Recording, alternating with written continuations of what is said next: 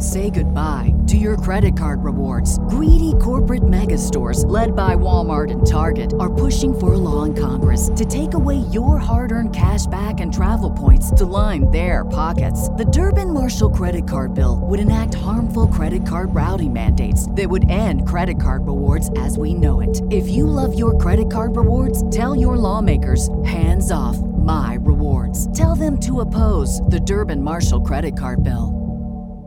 Star Wars 7 by 7 episode 3394. We're only going to do a few more episodes about the Ahsoka series for the near term future. And today's episode is going to focus on the potential for storylines that have opened up as a result of the events of season 1. Punch it.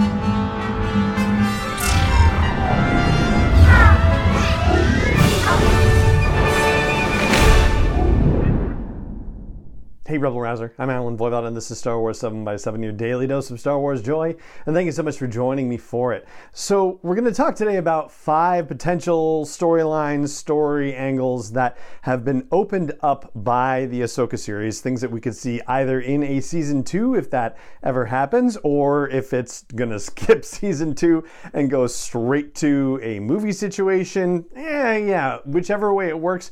These are the things that they've basically set up for us for a start, they have set up the possibility of an uneasy alliances situation. So when Thrawn sacrificed Morgan Elsbeth in order to get off of Peridea safely and back to the galaxy far, far away, the Great Mothers were not exactly thrilled at the way he handled that situation. You can kind of tell. And so the seeds have been sown for the Great Mothers to do what they do best, which is create all sorts of dark magic havoc and potentially raise a bunch of Night Sisters and Night Brothers and other Dathomirian zombies from the dead and create their own army to run amok across the galaxy. And there's no way that Thrawn, with his folks in the Chimera, could stand up to that. And who knows about the rest of the Imperial remnant, whether they're going to be enough either.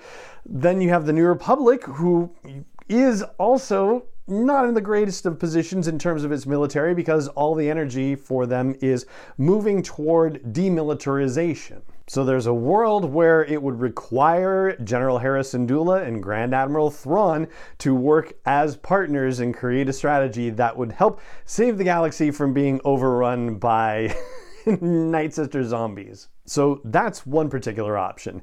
Another option, storyline wise, is getting Luke Skywalker involved. So when you have all of these dark magic using folks getting up in everybody's business, you kind of need somebody who can handle that kind of stuff. And for the most part, people who aren't Jedi, who aren't Force users, are not really equipped to deal with the kind of chaos that Night Sisters would be able to wreak upon the galaxy. And if you'll recall from the Clone Wars, when General Grievous took all those battle droids to Dathomir, it took overwhelming forces to be able to deal with the Night Sisters for the droid army. So, yeah, it's definitely not going to be an easy thing to fight. And so you might have to bring in somebody who otherwise would rather be left alone building his Jedi Academy. And there's certainly been an appetite on the part of Lucasfilm to bring Luke into storytelling. So, yeah, can you imagine a situation where they would bring Luke into major storytelling again? Yeah, I think I can see that happening for sure. And you would probably want to see something like that on the big screen, I would imagine too. So, bringing in Luke and some Jedi trainees to learn how to deal with dark magic that the Night Sisters are brewing up, yeah, seems like a very likely possibility as well. The third storyline possibility that we could be exploring in Ahsoka Season 2, if there is one, or in a movie as it comes along, is a deeper dive into Jedi mysticism. So, the fact that they are showing us statues of the Mortis gods at the end of the Ahsoka series suggests that somehow the Jedi or the Force is connected and recognized on Peridea in this other galaxy. How is that possible? And what do you know what do the people who made those statues have to do with the force are there any people who were connected with that still alive in you know many hundreds if not thousands of generations later. What is the power that Baylan Skoll is sensing on Peridea and why is he talking about the place as a realm of chaos and madness? Why was Shin Hati talking about the possibility that the Great Mothers wanted to get off Peridea because there was something there that they were afraid of. There's definitely very interesting force things going on on Peridea, and we've got the hints, but now we need to get the payoff. we need to dive into some of this stuff. They've certainly set up the possibility of us getting deeper into Jedi mysticism for future storytelling. Speaking of Peridea, this fourth thing is basically sort of the Star Trek Voyager idea, which is that we have a whole new galaxy to explore. We have no idea whether Ahsoka intends to stay on Peridea, or at least, you know, stay in that galaxy, or she's going to be actively trying to find a way out. She tells Sabine that, hey, we're right where we're supposed to be, but that's kind of maddening. Like, really? Is that where they're supposed to be? So, what does this mean? It gives us the opportunity for you know, one direction to bring this in that Ahsoka and Sabine and Huyang and Ezra, or not Ezra, I'm sorry, Ezra made it back to the galaxy far, far away. Um, Ahsoka and Sabine and Huyang could just get on their Jedi shuttle and start exploring around the galaxy. It's basically like Voyager getting tossed off into the Delta Quadrant and then getting to do some really crazy, strange discoveries and episodes and really push the boundaries of what that storytelling was like.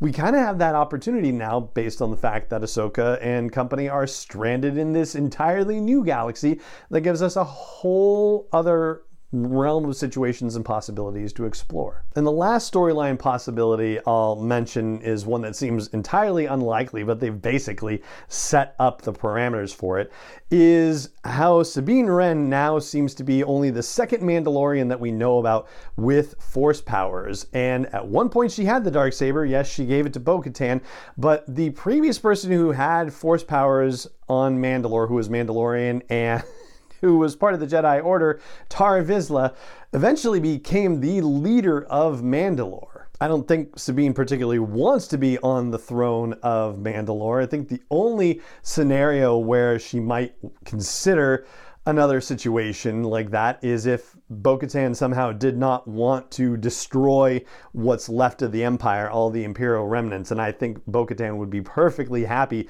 going on a crusade to make sure she eliminated every last vestige of the Empire from the galaxy. So it doesn't seem like there's a world where Sabine is necessarily going to pursue that goal. But you know, they've given us everything else uh, for it. So, yeah, I guess that they really wanted to continue down that path, they could. So that's what I've got for you about potential storylines that have been set up for season two or something else in Mandoverse storytelling. And if you have ideas about storylines that have been set up and where things might be going, I'd love to hear from you. So drop a comment if you're catching this on YouTube. Hey, it's right there. And if you're catching an audio version, then the blog post for this show's episode is at sw7x7.com. Hope you will head over there, drop a comment, and let me know what you think. And that's going to do it for this episode of the podcast. If you have not subscribed or followed the podcast officially on your favorite app, I hope you'll consider doing so. If you haven't left a rating or review, review. I hope you'll consider that as well. And it just remains for me to say thank you so much for joining me for this episode, as always, and may the force be with you wherever in the world you may be. Star Wars 7 by 7 is not endorsed or sponsored yet by Lucasfilm Limited, Disney, or 20th Century Fox, and is intended for entertainment and information purposes only. Star Wars, the Star Wars logo, all names and pictures of Star Wars characters, vehicles, and any other Star Wars related items are registered trademarks and or copyrights of Lucasfilm Limited or their respective trademark and copyright holders. May the force be with them. All original content is copyrighted by Star Wars 7 by 7 We hope you love it. Say goodbye to your credit card rewards. Greedy corporate mega stores, led by Walmart and Target, are pushing for a law in Congress to take away your hard earned cash back and travel points to line their pockets. The Durbin Marshall credit card bill would enact harmful credit card routing mandates that would end credit card rewards as we know it. If you love your credit card rewards, tell your lawmakers hands off my rewards. Tell them to oppose the Durbin Marshall credit card bill.